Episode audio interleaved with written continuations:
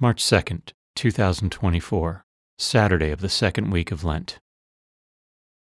A reading from the book of the prophet Micah. Shepherd your people with your staff, the flock of your inheritance that dwells apart in a woodland in the midst of Carmel.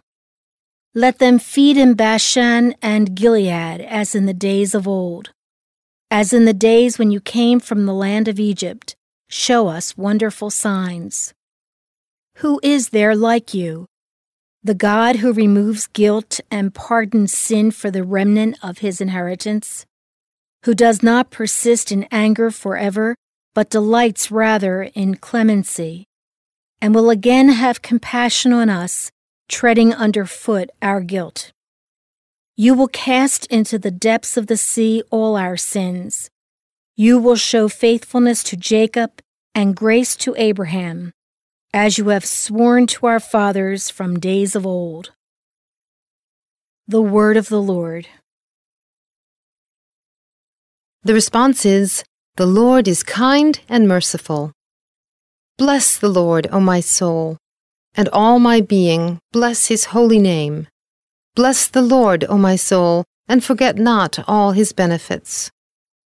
The Lord is kind and merciful. He pardons all your iniquities, he heals all your ills, he redeems your life from destruction, he crowns you with kindness and compassion. The Lord is kind and merciful. He will not always chide, nor does he keep his wrath forever. Not according to our sins does he deal with us, nor does he requite us according to our crimes. The Lord is kind and merciful. For as the heavens are high above the earth, so surpassing is his kindness toward those who fear him. As far as the east is from the west, so far has he put our transgressions from us. The Lord is kind and merciful. A reading from the Holy Gospel according to Luke. Tax collectors and sinners were all drawing near to listen to Jesus. But the Pharisees and scribes began to complain, saying, This man welcomes sinners and eats with them. So to them Jesus addressed this parable.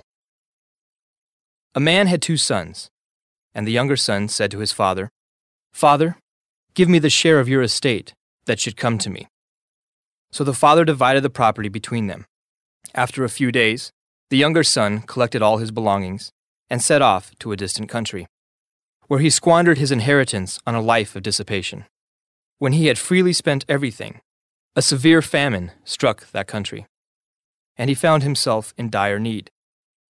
So he hired himself out to one of the local citizens, who sent him to his farm to tend the swine. And he longed to eat his fill of the pods on which the swine fed, but nobody gave him any. Coming to his senses, he thought, How many of my father's hired workers have more than enough food to eat? But here am I, dying from hunger. I shall get up and go to my father, and I shall say to him, Father, I have sinned against heaven and against you. I no longer deserve to be called your son. Treat me as you would treat one of your hired workers. So he got up and went back to his father. While he was still a long way off, his father caught sight of him and was filled with compassion. He ran to his son, embraced him, and kissed him. His son said to him, Father, I have sinned against heaven and against you. I no longer deserve to be called your son. But his father ordered his servants, Quickly, Bring the finest robe and put it on him. Put a ring on his finger and sandals on his feet. Take the fattened calf and slaughter it. Then let us celebrate with a feast, because this son of mine was dead and has come to life again. He was lost and has been found. Then the celebration began. Now the older son had been out in the field, and, on his way back, as he neared the house, he heard the sound of music and dancing. He called one of the servants and asked what this might mean.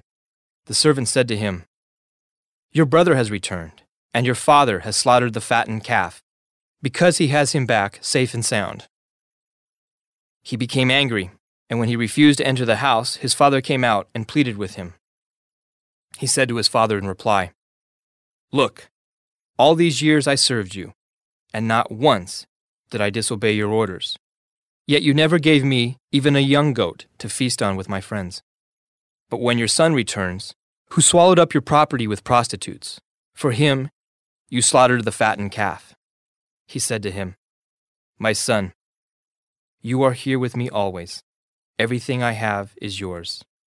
But now we must celebrate and rejoice, because your brother was dead and has come to life again. He was lost and has been found. The Gospel of the Lord.